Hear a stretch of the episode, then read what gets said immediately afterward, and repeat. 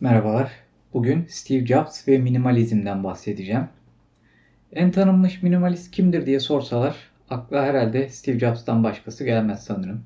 Her ne kadar kendisinin böyle bir iddiası olmasa da yaptıklarıyla minimalistlere ilham verdi. Özellikle de kıyafet seçimiyle. Steve Jobs odaklanma yeteneğini ve sadelik tutkusunu zen eğitimine bağlıyordu. Bu eğitim sezilere daha çok kulak vermesini sağlamış, ona dikkat dağıtıcı ya da gereksiz her şeyi elemeyi öğretmiş ve minimalist estetik anlayışını şekillendirmişti. Bu anlayış onun ürünlere ve hayatına bakışını tümüyle değiştirmişti. Steve Jobs her ürünün tasarım ve detayını kontrol eder, doğrudan müdahale ederdi. Apple'ın devrimsel ürünlerinin tamamı onun bu estetik ve minimalizm anlayışının birer yansıması. Bu ürünlerdeki minimalist yaklaşımlara bir bakalım. Apple'ın bilgisayarlardan sonraki ilk devrimsel ürünü olan iPod, benzerlerinin aksine sade ve kullanışlı bir arayüze sahipti. Jobs, iPod'a açma kapama tuşu eklenmemesini istemişti. Projedeki diğer Apple çalışanlarını hayrete düşüren bu özellik daha sonra birçok Apple ürününde uygulanacaktı. Açma kapama düğmesi Steve Jobs'a göre gereksizdi ve estetik açıdan da kötüydü. Apple cihazları kullanılmadıklarında pasif hale geçeceklerdi ve herhangi bir tuşa dokunulduğunda uyanacaklardı. Kapamak için düğmeye gerek yoktu. iPod'un kullanımını kolaylaştıran iki devrimsel fikir vardı. Kullanımı kolaylaştıran teker ve özelliklerin sadeleştirilmesi. Teker fikri hem tuş sayısını azaltıyor hem de pratik bir kullanıcı deneyimi sunuyordu. Steve Jobs, karmaşık bulduğu diğer taşınabilir müzik çalarlara göre iPod'un daha kullanıcı dostu olması için özelliklerinin kırpılması ve bunların masaüstü bilgisayara taşınması gerektiğine inanıyordu. Böylece kullanıcılar daha pratik bir arayüze en fazla 3 aşamada tüm özelliklere ulaşabilecekti. iPod aynı zamanda bembeyazdı. Buna kulaklıkları da dahildi. Başka hiçbir renk yoktu. Renk kullanımında da sadeliğin sınırlarına gelinmişti. iPhone tasarımındaki en büyük sadeleştirme fiziki tuşları kaldırarak yazılım yoluyla sanal bir klavye kullanılması oldu. Klavyeye ihtiyaç duyulduğunda ekran üzerinden sanal klavyeyi kullanabiliyordunuz ve klavye ile işiniz bittiğinde ekrandan kayboluyordu. iPhone'da kullanılan dokunmatik ekranda istem dışı dokunmaları engellemek için de bazı önlemler gerekiyordu. Örneğin tuş kilidi gibi.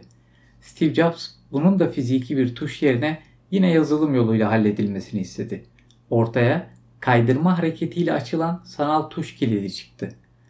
Apple'ın ürün paketleri de sadeydi ve karmaşıklıktan uzaktı. Steve Jobs tuşları eleyerek cihazları, özellikleri eleyerek yazılımları ve seçenekleri eleyerek arayüzleri sadeleştirdi. Mükemmelliyetçi ve minimalist olan Steve Jobs için eşya seçmek de bir sorundu. Sahip olduğu ilk büyük evin içerisinde neredeyse hiçbir eşya yoktu. Eşya seçmekte zorlanıyordu çünkü onun estetik ve mükemmelliyetçi anlayışına uygun eşya ve cihazları bulmadıkça bunları almıyordu. Çevresinde sadece takdir edebileceği şeylerin olmasını istiyordu. Steve Jobs'la özdeşleşen bir fotoğraf vardır. Belki bilirsiniz. Steve Jobs salonun ortasında yerde oturuyor. Elinde bir kitap var. Yanında bir abajur, birkaç tane plak ve plakçalar. Başka da hiçbir şey yok. Bu Steve Jobs'ın bir pazarlama anlayışı veya PR için yaptığı bir görsel çalışması değildi. Bu tamamıyla kendi hayatından, gerçek hayatından alınmış gerçek bir kesitti. Steve Jobs'ın karısı Lauren Powell, Jobs'ın minimalist ve mükemmelliyetçi anlayışını şöyle dile getiriyordu. 8 sene boyunca mobilyaları konuştuk. Elektrikli ev aleti almak da dürtülerle yapılacak bir iş değil, felsefi bir görevdi. Jobs yeni bir çamaşır makinesi alma süreçlerini birkaç yıl sonra Wired dergisine de şöyle anlatmıştı. Bütün Amerikan malı çamaşır ve kurutma makineleri kusurluymuş meğer. Avrupalılar çok daha iyilerini yapıyorlar. Onların makineleri iki kat daha uzun sürede hallediyor. Çamaşırları aşağı yukarı dörtte üç daha az suyla yıkıyorlar ve giysilerinizle çok daha az deterjan temas ediyor. En önemlisi giysilerinizi yıpratmıyorlar. Çok daha az sabun ve su kullanıyorlar ama giysiler çok daha temiz, yumuşak ve dayanıklı oluyor. Eşimle ben hangi avantajları istediğimizi konuştuk ve sonunda tasarımdan da epey bahsettik. Bizim için en önemli şey çamaşırlarımızın bir buçuk saat yerine bir saatte yıkanması mıydı yoksa giysilerimizin yumuşacık ve daha dayanıklı olması mıydı? Dörtte bir daha fazla suyu umursar mıydık? İki hafta kadar her gece yemek masasında bunları konuştuk. Sonunda Steve Jobs ve eşi Alman malı Miele'de karar kıldılar ve Jobs şöyle dedi. Yıllardır hiçbir yüksek teknoloji ürünü beni bu kadar heyecanlandırmamıştı. Steve Jobs'ın servetine karşılık evinin bu gösterişsizliği onu ziyarete gelen kişileri epeyce bir şaşkınlığa uğratıyordu. Steve Jobs'ın minimalizmle özdeşleşmesini sağlayan en önemli şeylerden biri de onun ikonik kıyafet seçimiydi. Steve Jobs, 80'lerin başında yaptığı bir Japonya gezisinde Sony'nin başkanı Akio Morita'ya neden şirketteki herkesin üniforma giydiğini sordu. Morita, savaştan sonra kimsenin kıyafetinin kalmadığını ve Sony gibi şirketlerin işçilerine her gün giyecek bir şeyler vermek zorunda kaldığını, yıllar içerisinde üniformalara özgü özellikler eklendiğini ve böylece şirketle kaynaşma sağlandığını söyledi. Bundan çok etkilenen Jobs, aynısını Apple'da yapmaya karar verip çalışanlarına Japon elbise tasarımcısı Issei Miyake'ye tasarlattığı tek tip yelek önerisinde bulunur.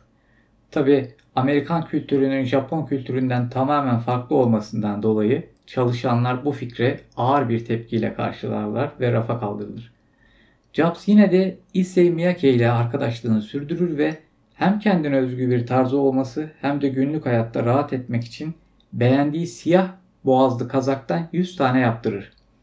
Biyografisini yazan Walter Isaacson'a dolabında istiflenmiş kazaklarını gösteren Jobs, ömür boyu yetecek kadar olduğunu söyler. İşte Steve Jobs'ın bu basit ve değişmeyen kıyafet kombinasyonunun sırrı da bu. Jobs, siyah boğazlı kazak, kot pantolon ve spor ayakkabı kombinasyonunu ölene kadar değiştirmedi. Beni dinlediğiniz için teşekkürler. Bir sonraki yayında görüşmek üzere. Müzik